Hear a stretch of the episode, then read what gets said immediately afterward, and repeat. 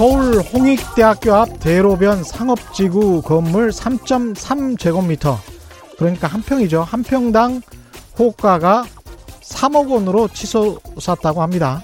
이게 2년 전에는 얼마였냐? 1억 원 수준이었다고 하는군요. 2년 만에 평당 2억 원이 올랐습니다.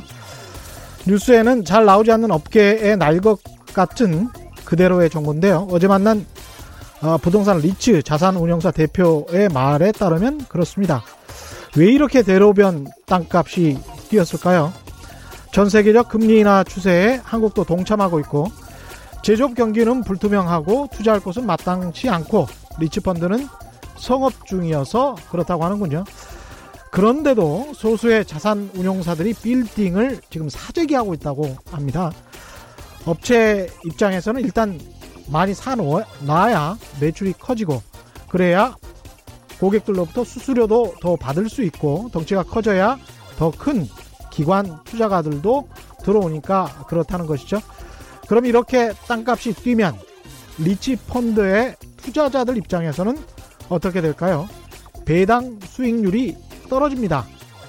주식 배당과 똑같다고 생각하시면 됩니다. 만 원짜리 주식이 500원을 배당하면 5% 배당 수익률이지만 주가가 올라서 2만 원이 되면 500원의 배당금 수익률은 절반으로 뚝 떨어지죠. 2.5%가 됩니다. 돈을 벌고 싶다면 돈이 몰리는 것을 경계하십시오. 늘 가격이 적당한지를 적정한지를 보셔야 합니다. 우르르 몰려다니는 걸 무작정 따라다니면 돈이 안 됩니다. 네, 안녕하십니까. 저는 진실 탐사 엔터테이너 그러나 가끔은 허당 최경령입니다. 세상에 이익이 되는 방송 최경령의 경제쇼 출발합니다.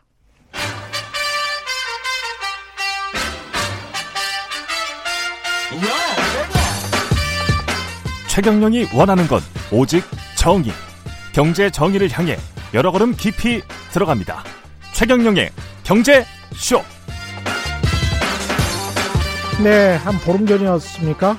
인구학자 조영태 서울대학교 보건대학원 교수 베트남 시장에 대해서 이야기를 나누려고 했었는데 인구 문제만 이야기하다가 거의 끝나버렸습니다. 45분이 너무나 짧게 느껴질 정도로 굉장히 많은 통찰이 있는 말씀을 해주셨어요. 그래서 많은 분들이 다시 한번 모셔달라 그래서 모셨습니다. 인구 정책에 대한 필요성을 느낀 베트남 관료가 조영태 교수에게 대한민국 인구 처럼만 안 되게 해달라 라고 했던 말씀 기억나시죠? 아주 인상 깊었습니다.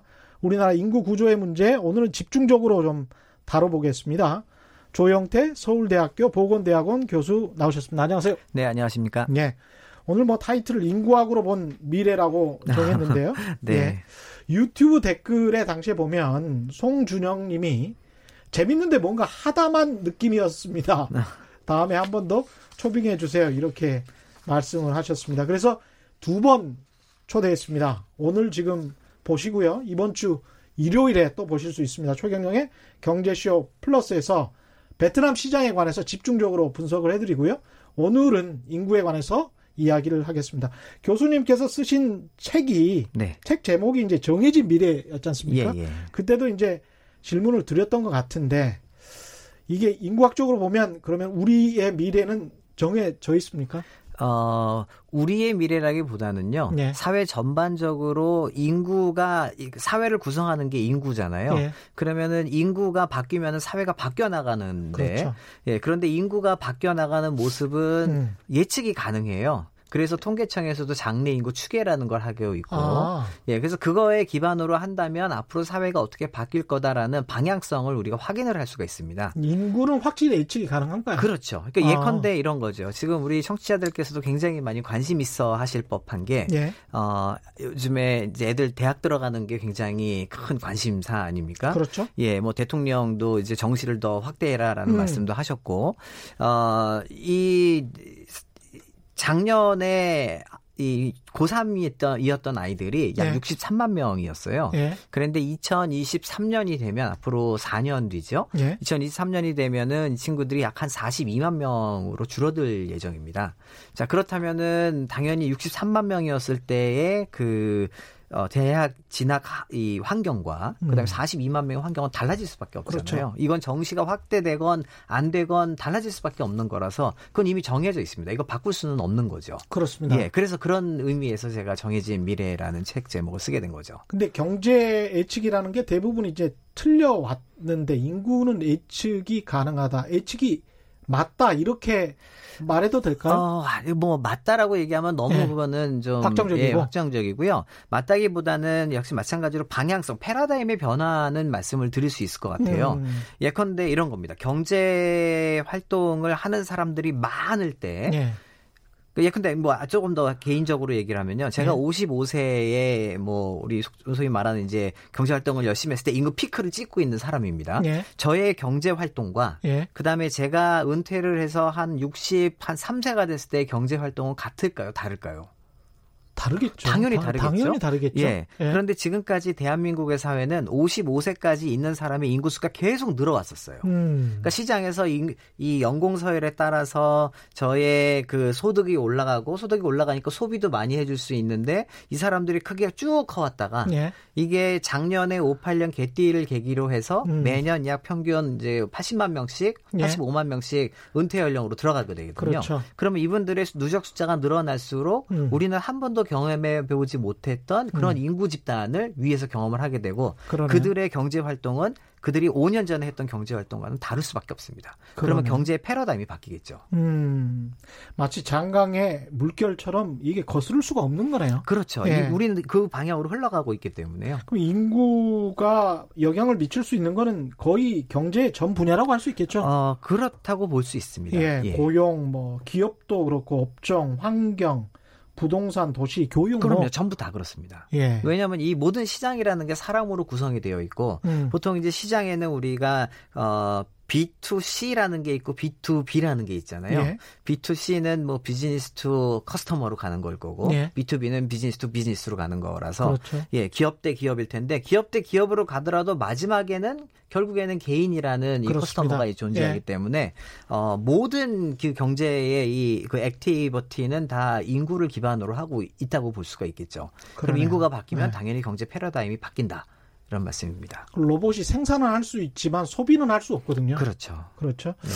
그런 측면에서 보면은 우리가 지금 어, 얼마나 심각하다고 봐야 되겠습니까? 현재 0%대 한 명도 못 낳는다. 네. 출산율이 어, 출산율이라고 우리 표현해서 0%라고 했지만 사실 퍼센트는 틀린 이야기고요. 예. 어, 작년에 0.98명입니다. 그렇죠. 예, 0.98명. 예, 예, 그러니까, 예, 맞습니다. 예. 예. 여성 한 명이 평생을 살아가면서 음. 평균적으로 한 명의 아이도 안 나올 것으로 지금은 예상이 되고 있는 거거든요. 그렇습니다. 예. 예 그게 0.98인데 음. 어, 이게 사실은 0.98이라는 것도 심각하지만 음.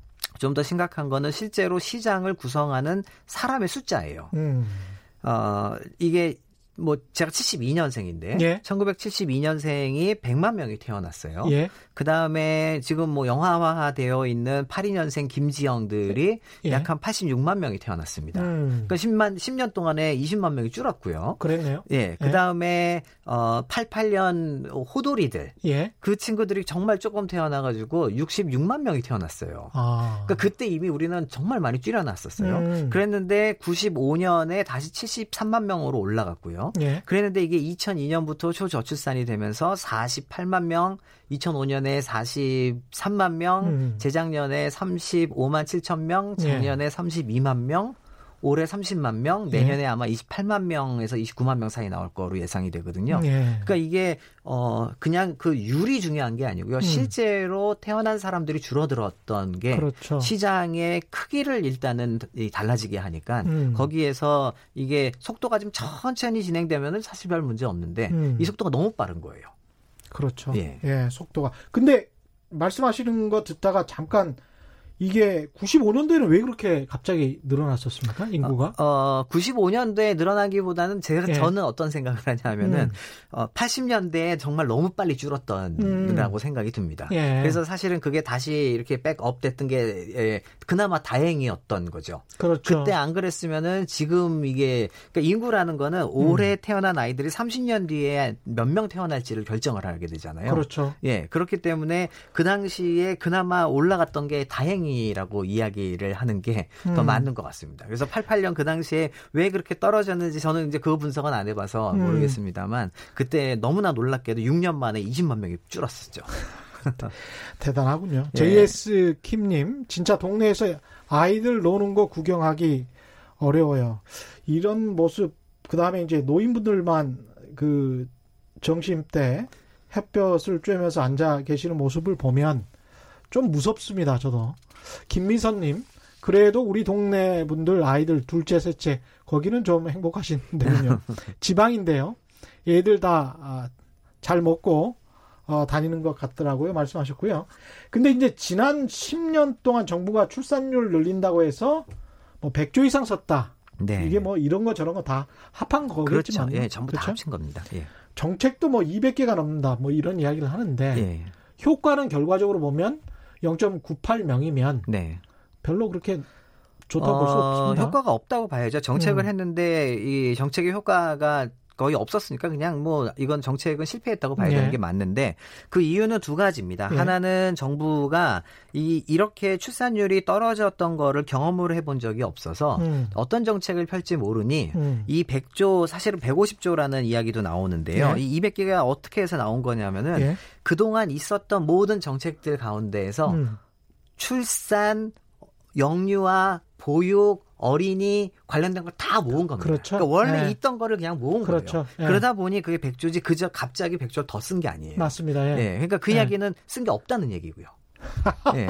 그다음에 두 번째는 예. 예. 두 번째는 어 그럼에도 불구하고 거기에서 좀 중점적으로 좀 예산을 많이 집행한 게 있는데 그게 음. 대부분 보육 관련된 환경 개선이었어요. 예. 그러니까 보육 복지를 좋게 만들어 준 거였는데 음. 보육 복지가 반드시 필요한 건 맞았지만 그러니까 그게 충분 조건이었지 필요 조건은 아니었던 거죠. 지, 예. 지난번에 제가 와서 말씀드렸던 예. 그 것처럼 음. 그 이게 출산이 되는 이제 필요 조건이 존재를 하는 데 음. 그 필요 조건은 결국에는 사람도 그 동물이어서 예. 예 동물은 다 기본적으로 그두 가지의 아주 중요한 본능을 가지고 있다. 그 음. 본능이 하나는 생존 본능이고 또 예. 하나는 재생산 본능인데 생존이 어려우면 재생산 본능이 발현이 될 수가 없거든요. 예. 예. 그러니까 지금 우리가 생존 본능이 지금은 발현이 될 때인 거죠. 음. 예. 그 한국 사회가 청년들이 경쟁이 막 너무너무 심화되니까 예. 거기 제일 중요한 건 당연히 내가 살아야지 지금 뭐 재생산이 중요하겠어요. 이제 그런 거였는데 그거의 해법을 보육으로만 봤던 게 또 하나의 패착이었던 것 같아요. 그렇습니다. 김준호 님은 교수님도 40대면 아직 자녀 더 낳으셔도 늦지, 늦지 않죠라고 하면서 늦둥이를 공고하셨습니다. 예, GWI 동강님 100조 원 차라리 한 명 나면 5천만 원씩 줬으면 해결되었을 텐데 이렇게 간단하게 생각하시는 분들이 있는데 네. 이게 보건 복지 정책도 마찬가지지 않습니까? 사실 네. 그리고 우리가 이제 어디에 성금을 내잖아요. 그러면 네. 그것과 관련돼서 과외로 행정 비용 같은 게 굉장히 많이 그럼요. 들잖아요. 네네. 네. 그걸 세계 곳곳에서 이제 나눠주려고 하면 네. 그게 뭐 한 보통 60% 정도 든다고 그렇죠. 예. 들었는데 그런 것들을 생각해 보시면 이 백조 원이라는 게 우리 보건복지 정책도 마찬가지로 공무원들 월급도 줘야 되는데 그것까지 다 포함되어 있는 거죠. 아, 그 월급은 아니라고 생각합니다. 월급은 아니고요. 예, 월급은 아닙니다. 예. 예. 알겠습니다. 예. 이, 그, 이런 저런 그 뭐랄까요? 우리가 직접적으로 와닿는 비용 말고 다른 비용들 굉장히 많더라고요. 네. 예. 그런 이야기였고요. 이 저출산 고령화와 관련해서는 이 뾰족한 그러면 해법은 없다고 봐야겠습니다. 어, 뭐, 지금 저, 그러니까 이, 이 단기간에 이 해법을 찾으려고 하는 게 사실은 정부입니다. 음. 정부는 아무래도 정책을 하면 그 효과가 빨리 오기를 바라고 있는데 예? 그럴 수 있는 방법은 어 지금 현실적으로는 없다고 보는 게 맞는 것 같고요. 예. 어, 그것보다는 조금 더 이렇게 아까 말씀드린 것처럼 그 심층에 도대체 왜 한국에서 청년들이 지금 결혼과 출산을 음. 미루거나 아니면 아예 포기를 하고 있는가? 왜 안 하냐? 예, 예, 그거를 보면은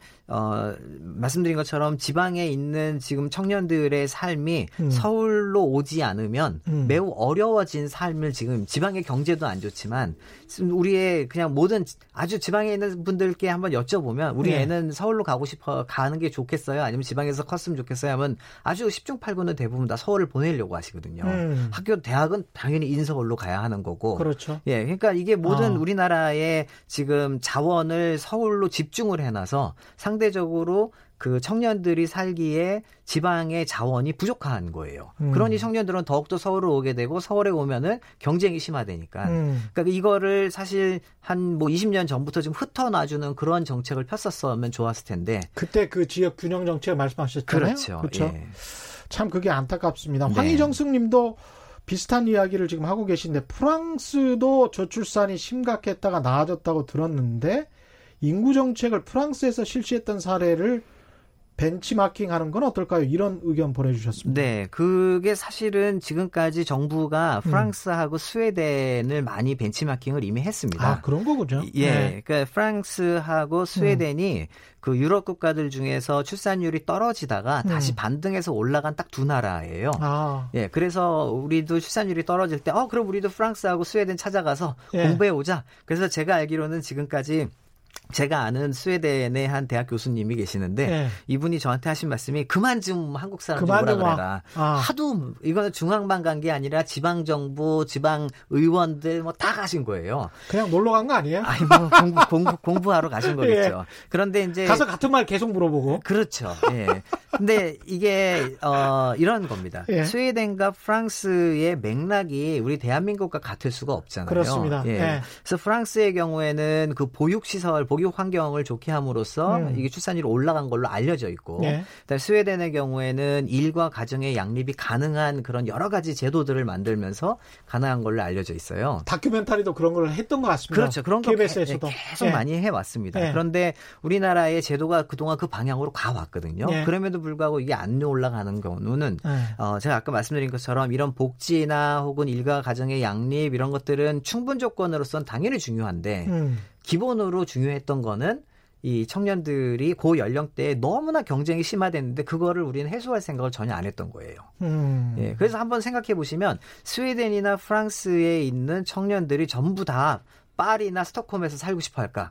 그렇죠. 예. 예. 예. 그게 아닐 수가 있거든요. 예. 우리 당장 미국을 가면은 음. 어, 모든 미국에 있는 청년들이 다 뉴욕과 LA나 샌프란시스코에 살아야 된다고 생각하냐? 아니거든요, 실제적으로. 그렇죠. 예. 그래서 예. 물론 최근에는 점점 그런 경향들이 나온다고는 하는데 음. 그럼에도 불구하고 여전히 지방의 그 삶의 질 혹은 뭐 어, 반드시 서울을 갈 필요 없다라는 네. 그런 가치관이 있을 경우에는 당연히 이제 경쟁 심리도 그렇고 물리적인 경쟁도 낮으면 음. 그럼 거기서 출산도 이루어질 수 있는데 예, 우리는 그게 부족했던 거죠. 예, 우리의 본질적인 문제는 계속 강조하신 것처럼 지역 불균형 네. 정책이었는데 네. 네. 그걸 좀 개선할 생각은 안 하고 이제 프랑스는 보건정 보육 정책이 괜찮다니까 그렇죠. 이제 보육 정책 받아들이고 네. 달을 가리켰는데 손가락을 본 격이군요, 우리가. 네. 네. 그래서 사실 저한테 여러 뭐 지자체에서 음. 그 인구 정책 벤치마킹을 하고 싶은데 어느 나라를 좀 소개를 해달라고. 예. 그래서 제가 어 차라리 베트남을 가라. 예. 베트남 정부가 하는 인구 정책 그 만들어내는 인구 정책을 보러 가는 게 아니라 정책이 음. 만들어지는 시스템을 보러 가세요. 그러면 아 어떻게 베트남을 우리가 가요? 우리는 저기 유럽 가야죠가 돼요. 왜냐하면 다들 아시는 거는 프랑스하고 스웨덴이 출산율이 예. 올라갔던 걸로. 그런데 프랑스하고 스웨덴의 출산율은 떨어졌을 때도 1.5 밑으로 떨어지질 않았습니다. 음. 그러니까 우리의 이렇게 우리랑 완전히 다른 완전 다른 맥락이에요. 근데 네. 인구 정책을 만드는 시스템을 베트남에 가서 봐라. 예. 이건 어떤 의미십니까? 어, 그, 그, 우리가 지난번에도 한번 말씀드렸는데 예. 그 인구 정책을 만들려면 음. 일단은 그 인구를 관장하고 있는 굉장히 탄탄한 조직이 필요하고 예. 그 조직에는 전문가들이 다 있어야 됩니다. 그렇죠. 지금 현재 베트남의 경우에는 인구 및 가족교육국이라는 데가 있는데 음. 그 안에 독립 건물에 약한한 250명 정도가 일을 하고 있고요. 예. 그다음에 전국에 63개의 프라빈스로 나눠져 있는데 예. 각그 프라빈스 마다 지국이 있고 지국에 약 한 20명씩 일을 하고 있어요. 거기도 인구국입니까? 인구국입니다. 인구 지국이에요.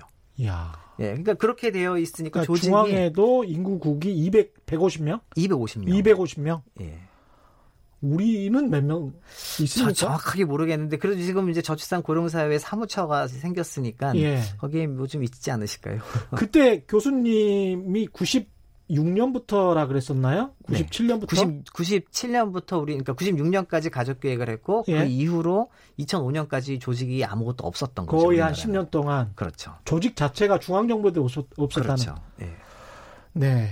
이게 지금 이 시스템을 좀 봐야 될 것 같습니다. 얼마나 잘 대처를 하고 있는지 그리고 얼마나 많은 인력이 거기에 투입되는지도 네. 굉장히 중요한 것 같습니다. 네. 계속 고민을 할 거잖아요. 네. 예.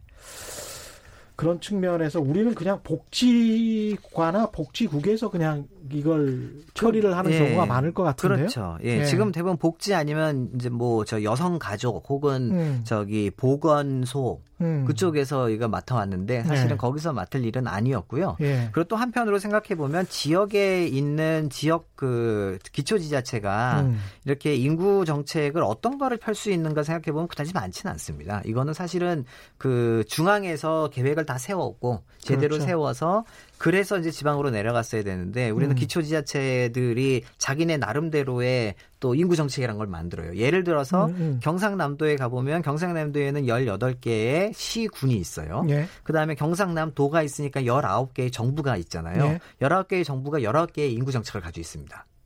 다 달라요? 다 다르죠.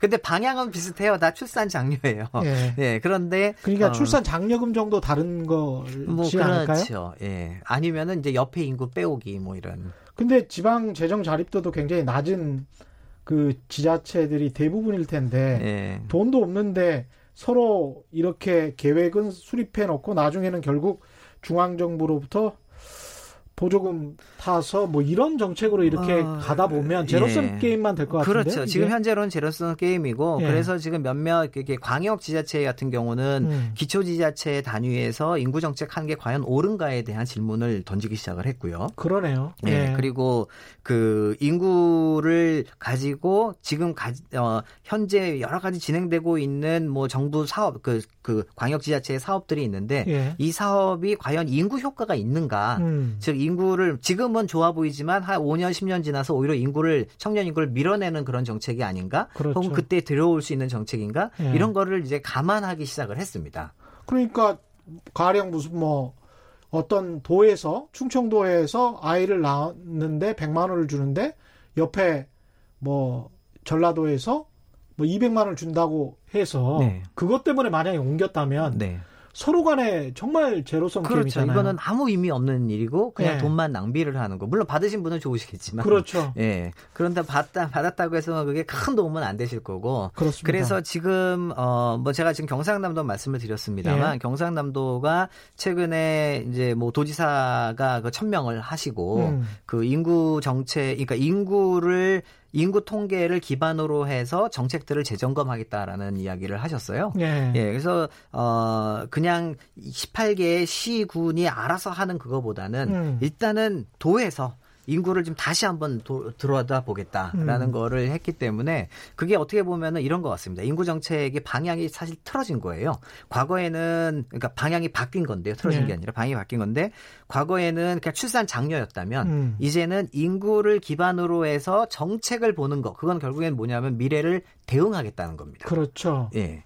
그러니까 이미 인구가 제가 말씀드린 것처럼 저출산이 17 2002년부터 시작해서 17년째 지속되고 음. 태어나는 아이의 숫자가 40만 명대로 한 15년 그다음에 30만 명대로 2년이 됐어요. 예. 그럼 이 친구들은 이렇게 나이가 올라가면서 이들을 바꿀 수는 없잖아요. 그렇죠. 그러면 이들이 아직은 학령기였으나 음. 내년 내후년부터는 이제 20살이 돼 가지고 노동시장에 들어오고 대학에 들어오거든요. 예. 그러면 사회에 미치는 파장이 클 수밖에 없잖아요. 음. 그거를 지금 준비를 하겠다입니다. 그러니까 저출산 고령화를 그냥 인정하고 네. 거기에 적절한 대응책을 마련하겠다 뭐 이런 것이네요. 그렇죠. 예. 예. 인구 문제를 구조적으로 보면 누구 탓도 할 수 없겠습니다. 어, 떻게 보면 정부, 사회, 개인 모두의 탓일까요? 글쎄요. 예, 이거 뭐 탓이라고 보기는 좀 그런데 그럼에도 예. 불구하고 저는 어 정부 제가 조금 아쉬운 게 예. 97년에 우리가 IMF가 있었잖아요. 음. 만일에 정부 조직 내에 어, 인구의 변동을 이렇게 보고 있었던 모니터링하고 있었던 뭐 조직이 좀 있었으면 통계청 말고 통계청은 네. 하는 일이 통계를 생성하는 거고 음. 그거가 어떻게 바뀌는지 그 바뀌는 거에 뭐 의미를 찾아내는 조직이 있었으면은 네. 97년에 IMF가 터졌을 때 그 경제 위기가 오면은 이건 역사적으로 거의 대부분의 국가는 출산율이 다 떨어집니다. 음. 왜냐하면 청년들이 갑자기 미래가 불확실해지기 때문에 예. 그러면은 결혼도 미, 누르고 미추고 그 다음에 혼인 아 저기 출산도 늦추거든요. 예. 그러면 그렇게 늦춰진 게 다시 올라갈 거냐 말 거냐 하라는 거는 누군가가 그거를 보고 출산율이 아 이렇게 떨어질 수 있겠구나. 그거를 워칭을 하고 있었으면 보고 있었으면은 아마 음. 지금 이 상황을 안 갔을 수도 있을 것 같아요.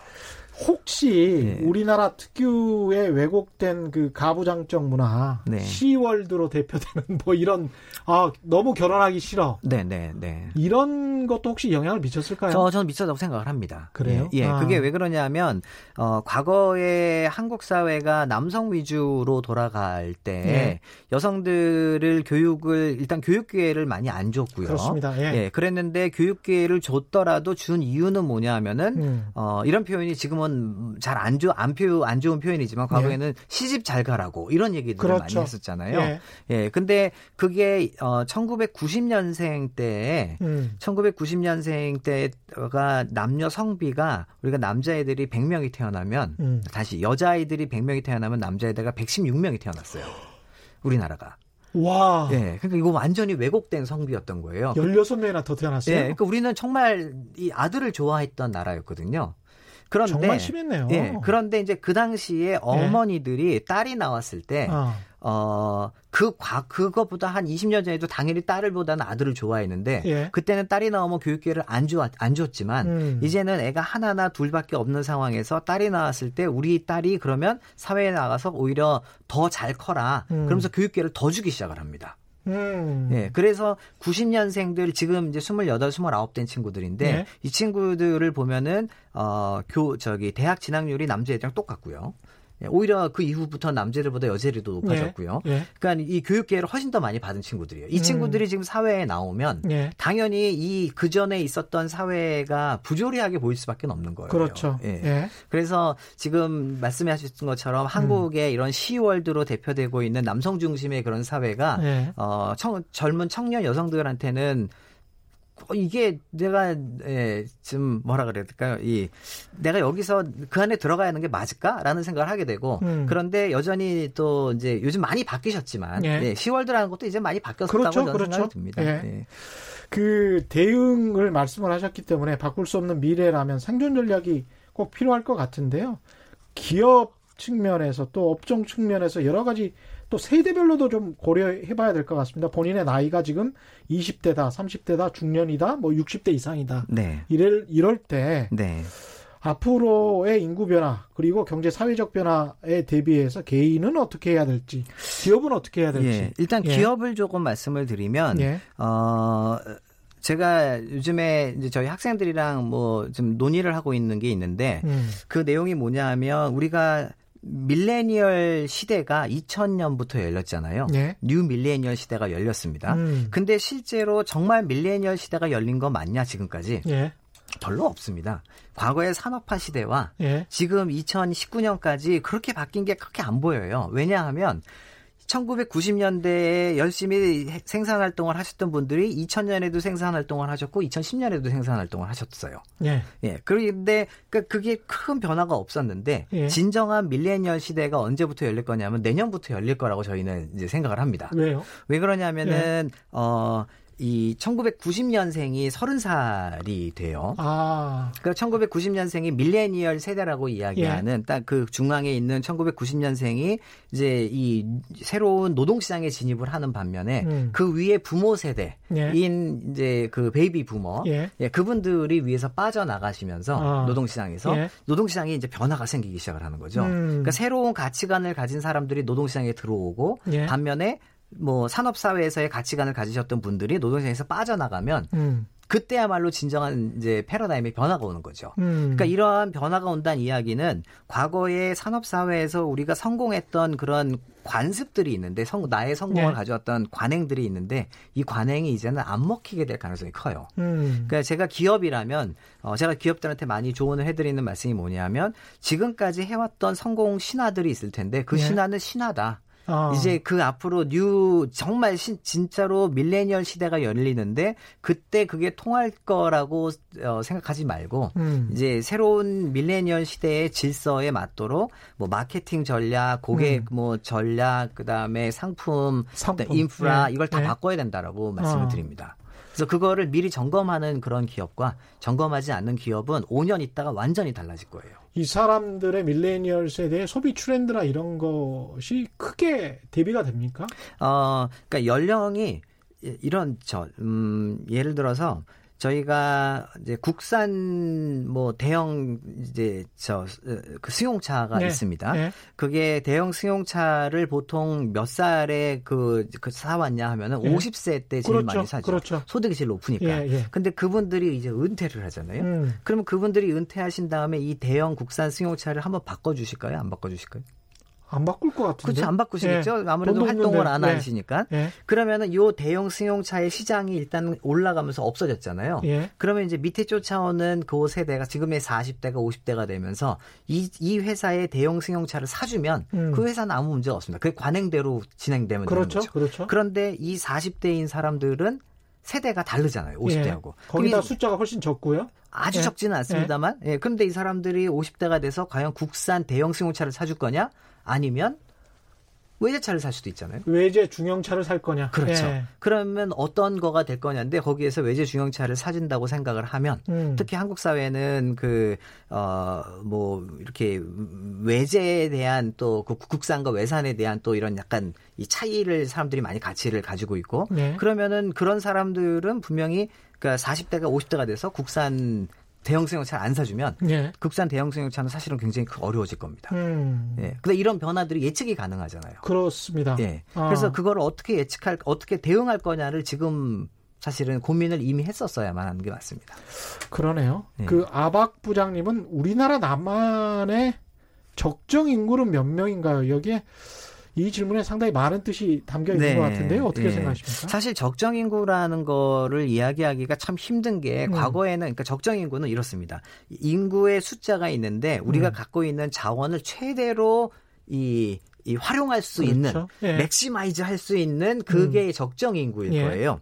그걸 넘어서면은 너무 인구가 많은 거죠. 음. 근데 과거에는 그 자원이 자연 자원으로 한정 한정이었을 때는 그걸 간, 이 계산이 가능했는데 네. 지금은 사람이 자원이잖아요. 음. 우리가 한 사람이 만들어낼 수 있는 자원이 계속 늘어나기 때문에 네. 그 적정 인구라는 걸 만들어내기는 사실은 쉽지가 않습니다. 음. 지금 그래서 현대 네. 인구학에서는 거의 그거는 어 저희가 계산을 안 하고 있고요. 음. 그럼에도 불구하고 만일 뭐 적정 인구라는 걸 찾는다면 어 일단 경제 그 생 저기 그 뭐라 그러죠? 이게 경제가 계속 이렇게 상승을 하잖아요. 네. 경제가 상승되는 그런 그 곡선들이 있을 텐데 이 곡선이 상승을 한다면 물가 이상으로 상승을 한다면 여전히 인구는 적정 음. 인구가 음. 가고 있다고 볼 수가 있겠죠. 예. 예. 그런데 이제 개인의 삶은 그거랑은 또 다를 수는 음. 있습니다. 8341님의 문자는 전형적으로 이 인구 문제를 이야기하면요. 요즘은 남염, 여염 그렇죠. 이야기 나오고요. 네. 군필자 가산점 이야기 나오고요. 비슷한 이야기이신데 군필자 가산점 줘서 취직을 시켜야 된다. 남자는 음. 직업 없는 여자와 결혼해도 직업 있는 여성은 직업 없는 남자하고는 결혼을 절대 안 한다. 여성 차별이라고 난리 치더라도 꼭 젊은 남성에게 먼저 일자리를 줘야 된다. 뭐 이런 말씀을 하셨는데. 예. 뭐 가치관의 차이라서. 예. 예. 예. 이거는 좀 힘든 문제인 것 같습니다. 네. 예. 7401님은 불평등 문제를 이야기하시는 것 같은데요. 보이지 않는 신문제, 비정규직도 출산율 저하로 이어진다고 생각합니다. 이거는 통계가 나와 있지 않습니까? 네, 맞습니다. 예. 비정규직의 경우에는 출산율도 훨씬 더 낮고요. 그렇죠. 예. 그다음에 결혼을 더 늦게 하게 됩니다. 그렇죠. 그러니까 과거에는 그 교육 수준이 낮은 사람들이 결혼도 일찍 하고 출산율도 높았었거든요. 예. 근데 지금은 그렇지가 않아요. 음. 그게 이제 과거에는 어 아까 말씀드린 것처럼 출산이 이루어지는 게 반드시 교육 수준이 높냐 낮냐보다는 경쟁이 얼마나 있느냐가 되게 중요했는데 네. 어, 교육 수준이 낮은 사람들이 더 이게 지방에 더 많이 이렇게 분포도 되어 있고 음. 그래서 그런 경우에 내가 느끼는 심리적인 경쟁이 높지 않으면 예. 출산율이 예. 이루어졌었거든요. 그리고 어. 또 아이가 아이가 또 자원이었기 때문에 예. 그런데 지금의 경우에는 사실은 경제 수준이 어 이렇게 조금 낮더라도 교육 수준이 다 높. 아서 음. 애 하나가 갖게 되는 그 기대 비용이 너무나 클 수밖에 없습니다. 예. 예. 그래서 그 경우에는 오히려 더 출산을 안 하게 되죠. 그러네요. 그 특히 이제 아이들 같은 경우에 낳 아이를 낳고 나서도 이 아이를 어떻게 키워야 되나 네. 이런 뭘 앞으로 얘들은 먹고 살아야 되지 특히 이제 윗세대에 관해서 어떤 보조를 해줘야 되는 역할도 네. 있기 때문에 자녀 그때 이제 말씀하셨잖아요 자녀들 베트남 어 교육도 시킬 네, 네. 농업도 가장 유망하게 본다라고 그때 말씀하셨고 뭐 가장 유망하다기보다는 네. 유망한 것 중에 하나로서 이제 저희는 보고 있는 거죠. 그렇죠. 인구학적으로 네. 봤을 때 네. 지금 학부모들께서도 많이 들으시니까 네. 자녀들의 미래 설계를 어떻게 해야 될까요? 뭐 이게 제가 맞다고는 저는 절대로 생각하지는 않습니다. 예. 그냥 저는 저 학자로서 제가 볼 때 정해져 있는 대한민국의 미래에서 음. 어, 가는 길은 아까 제가 기업 말씀드린 것처럼 예. 이제 과거에 관행 현행적으로 우리가 생각했을 때 이 직업이 좋은 거야라는 음. 게 계속 좋을 거냐라는 거를 한번 다시 생각해 볼 필요가 있어요. 예. 예를 들어서 우리는 과거서부터 저도 기억나는데 저희 어머니는 제가 문과였기 때문에 예. 당연히 법대 가야지였습니다. 예. 근데 검, 법대를 검, 안 간다 그러면 예. 예. 법대를 안 간다 그래. 그래 그러면 좋아. 그럼 경영학과 가야지. 예, 경영학과. 경영학과 저 경영학과 예. 싫은데 그래? 그러면 경자 같은 비슷한 경자 들어갔다 경제학과 가라. 예. 그래서 그거 안 가고 저 사회학과 간다 그랬더니 저희 어머니께서 정말로 들어 누우실라 그러셨거든요. 사회학과 사실은 모든 사회과학의 기초학문 같은 거죠. 뭐, 예, 네. 뭐 근데 네. 이제 그 당시에는 또 사회학과 가면 학생 운동하고 뭐 이러니까 어머니들은 아, 다 그렇습니다. 걱정을 하시잖아요. 예. 예. 그런데 어 이제 지금 와서 저희 어머니께서 말씀을 하시는데 야 예. 그때 너 사회학과 가길 잘했다 이렇게 생각하시는 아, 거예요. 그러니까 사회학을 하면서 특정 분야로 이제 인구학을 그렇죠. 공부를 예. 하셨고요. 네, 사회학을 네. 하셨으니까 또 인구학에 관심을 가지셨을 것 뭐, 같습니다. 예, 이제 그 사회학 과 내에 하나의 네. 전공이 인구였기 때문에 음. 예, 제가 그래서 뭐 자연스럽게 인구학이 이제 된 거였는데 음. 예, 그런데 제가 지금 이제 똑같이 그 과거에 우리가 이렇게 막 성장해 올 때는 음. 어, 대학이라는 데는 가면 무조건 성공할 수밖에 없었고요. 그렇죠. 그 중에서도 좋은 대학을 가면 더 성공을 했고 음. 그 중에서도 어, 이 사회가 구조가 다 이렇게 갖춰지지 않았을 때는 공무원이나 뭔가 이렇게 권력을 가진 거를 음. 가게 되면 성공을 했다고 생각을 할 수밖에 맞습니다. 없었습니다. 예, 예. 근데 그게 지난 뭐 과거에 다 적용이 되었습니다만 음. 앞으로 아까 말씀드린 새로운 그 정말 신 그 아니 신이라기보다는 real 어, 밀레니얼 시대가 오는데 예? 이때도 그게 통용이 될 거냐. 아. 예. 근데 그거는 저는 생각이 조금 다릅니다. 진짜 밀레니얼 시대가 오면 네. 그때 자녀들의 미래 설계는 그때 말씀하신 것처럼 농업도 유망할 수 있다.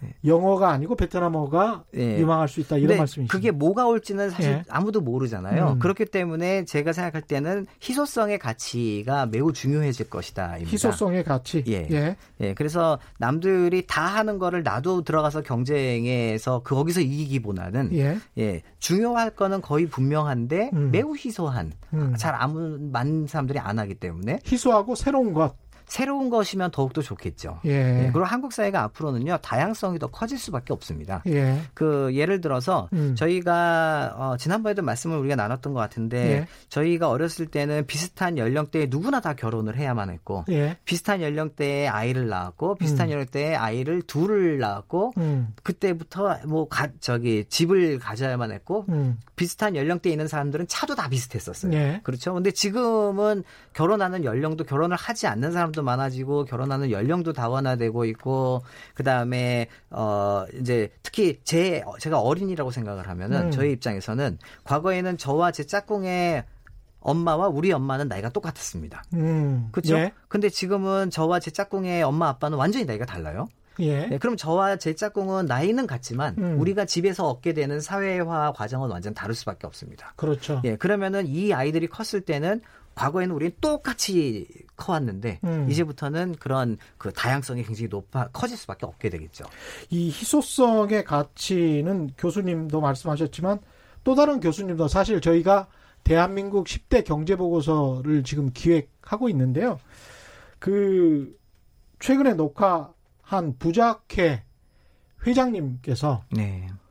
똑같은 말씀을 하시더라고요. 이 희소성의 가치에 관해서 네, 네. 다른 것을 추구해야 되고 희소한 것을 추구해야 부자가 된다. 네. 예, 그런 이야기를 하죠. 네. 네. 뭐 부자가 될 수도 있고 예, 그냥 부자라는 관점에서도 예, 자기가 예. 더 행복할 것 같아요. 자기가 음. 하고 싶은 일을 찾아가는 거니까. 예. 예. 2313님은 인구 문제가 이제 돈이 아니라 정서 문제. 아까 그런 문화적인 이야기 말씀 많이 하신 것 같고요. 8748님 갈수록 사람이 직접 하는 일이 없어지는데 로봇 이야기 하시는 것 같은데요. 인구가 늘어나면 일자리가 있을지 그게 걱정이다 이런 말씀이죠. 어쩌면 천만 다행으로 인구가 줄어드는 게 다행이다. 미래를 내다 보면 이런 말씀인데 어떻게 생각하십니까? 어, 저는 그거에 대해서 예. 어, 동의를 합니다. 음. 어, 동의를 하는데 이제 한 가지는 예. 언제부터 그렇게 될지 모르잖아요. 예. 그러니까 우리 4차 산업혁명이 대한민국의 미래를 변화시키고 음. 크게 뭐, 뭐 삶의 질을 좋게 만들 거라고 저도 미, 믿고 있습니다. 예. 그런데 언제부터 그렇게 될 건지를 모르기 때문에 그거를 막연히 기다리면서 음. 이, 이제 올 거야, 올 거야라고 할 수는 없잖아요. 예. 네, 그렇기 때문에 정해진 미래를 얘기를 할 때는 저희가 음. 뭔가를 준비를 한다 그러면 음. 그거가 올 거는 오지만 그거는 참고를 할 뿐이지 그렇죠. 그거가 올 거라고 확신을 하고 기다릴 수는 없습니다. 그런데 인구는 이제 확실한 거라서. 그렇죠. 그런 네. 측면에서 이제 일본도 뭐 완전 고용 시대 이야기하고 미국도 네. 사실은 뭐 멕시코로부터 이민자가 있긴 있습니다만은 수십 년 만에 이제 최저 실업률이었고요. 그렇죠. 근데 일본도 그렇고 미국도 그렇고 임금이 그렇게 크게 오르지가 않는 그렇죠. 예. 기현상이 벌어져서 네. 경제학자들이 관심을 가지고 있는데 음. 그런 게 우리나라에도 비슷하게 찾아올 가능성이 있겠습니다. 어, 인구의 숫자로만 보면 예. 노동시장에 예. 들어오는 사람들의 숫자가 이제 2021년부터 줄어들기 시작을 하기 때문에 음. 그러면 일자리가 그대로 숫자가 유지된다면 예. 어, 약 한 2024년 5년부터는 예. 100%가 될 거라는 예측을 전망을 제가 알기로는 정부에서 하고 있습니다. 예. 근데 저는 이게 틀렸다고 생각이 듭니다. 예. 그게 왜 틀렸냐 하면은 두 가지 이유인데 첫 번째는 우리나라에서 노동시장이 어 지금 이렇게 청년 실업률이 높은 게 일자리가 사실 없, 그 없어서라기보다는 음. 미스매치가 나서 그렇잖아요. 예. 그러니까 즉 대졸자는 한 연령의 80%가 대졸인데 음. 대졸자를 뽑을 수 있는 일자리의 숫자는 그렇지가 않거든요. 예. 예. 그렇기 때문에 이 이제 들어가지 못한 친구들이 계속 스펙을 쌓으면서 넘어가잖아요. 그렇죠. 예, 그 넘어 넘어 넘어 넘어 간 게 다 해소가 되려면 누적된 분이 있겠죠. 그렇죠. 예. 그게 다 해소가 되려면 2030년이 걸립니다. 아, 예. 예. 그래서 예. 2030년까지는 기다려야 할 거다라가 첫 번째고요. 근데 그 중간에 낀 세대들 이미 졸업을 해버린 세대들이 참 문제가 되겠습니다. 그렇죠. 예. 그러니까 그 친구들이 누적이 돼서 계속 음. 이 노동시장 그 준비 기간에 남아 있기 때문에 그렇죠. 예, 그 친구들과 새롭게 들어오는 친구들이 아무리 적어도 경쟁을 음. 할 수밖에 없고 음. 예, 그러면은 이제 그 경쟁이 다 소진될 때는 소화될 때는 어, 2030년인 음. 거고요. 그다음에 2030년에 그럼 우리나라의 경제 규모나 그 노동 시장의 규모가 지금처럼 유지되어야만 예. 100%가 될 거예요. 그렇군요. 예. 시간이 얼마 남지 않았는데 한일명님 지난번 홍성국 대표가 울분과 스트레스가 많은 우리나라이기 때문에 아이를 안 낳는다고 하는 것, 한 것도 기억나네요. 경쟁에 내몰리고 생존에 내몰리는 행태랑 일맥상통하는 것 같습니다. 조 교수님께서는 경쟁의 기본적인 이유를 이제 공간으로 보셨고 네. 지역 불균형으로 보셨고 수도권 집중으로 네, 네. 보셨던 것이죠. 네. 마지막으로 정부가 네. 그럼 뭘 해야 되느냐? 네. 예. 어, 정부가 해야 할 일은 저는 크게 이제 세 가지라고 생각이 듭니다. 예. 첫 번째는 어, 그 지금 뭐 기업들이 미래를 준비하는 것처럼 예. 정부도 미래를 대응을 해야 돼요. 음. 그러니까 이미 정해져 있는 미래가 오고 있기 때문에 그렇죠. 지금 가지고 있는 여러 가지 정책들을 계속 음. 활용했을 때도 우리의 미래가 괜찮을 것이냐라는 예. 걸 점검하고 아니다 싶으면 바꿔야 되고요. 음. 그게 첫 번째고 두 번째는 기업들은 시장이 당장 뭐 변화하고 있으니까 음. 빨리 지금 바꾸고 있거든요. 예. 근데 바뀌어 가는데 그 정부의 규제가 발목을 잡는 것들이 있어요. 아, 그렇군요. 예를 들면은 예. 우리가 지금 과거에 그 대형 마트를 막 커지면은 골목 그렇죠. 상권을 침해한다 그래서 예. 그걸 막았잖아요. 예. 지금 지방에 가면은 대형 마트에 가도 사람이 없어요. 아... 그러면 지방의 대형 마트가 이제 문을 닫아버리면요 그 동네 다 죽습니다. 청년도 오히려, 더 떠나게 돼 있어요. 오히려 지역 상권이 훼손될 수가 있죠. 그렇죠. 예, 그거를 지금도 근데 우리 유지하고 있는 거죠. 그러니까 음. 그러니까 그런 것들을 지금부터 다 점검을 해서 기업들이 변화하고 적응하는데 도움을 주는 그런 정책들로 바꿔줘야 되고요. 예. 그리고 마지막으로는 음. 아무래도 어, 중앙 정부는 예. 어, 저출산 대응 정책을 놓으면 안 될 거는 같습니다. 이게 너무나 지금 낮은 예. 거는 좀 기현상이기 때문에 계속 해나가야 된다. 그렇죠. 네. 예. 오늘 말씀 여기까지 감사합니다. 지금까지 조용태 서울대학교 보건대학원 교수와 함께했습니다. 고맙습니다.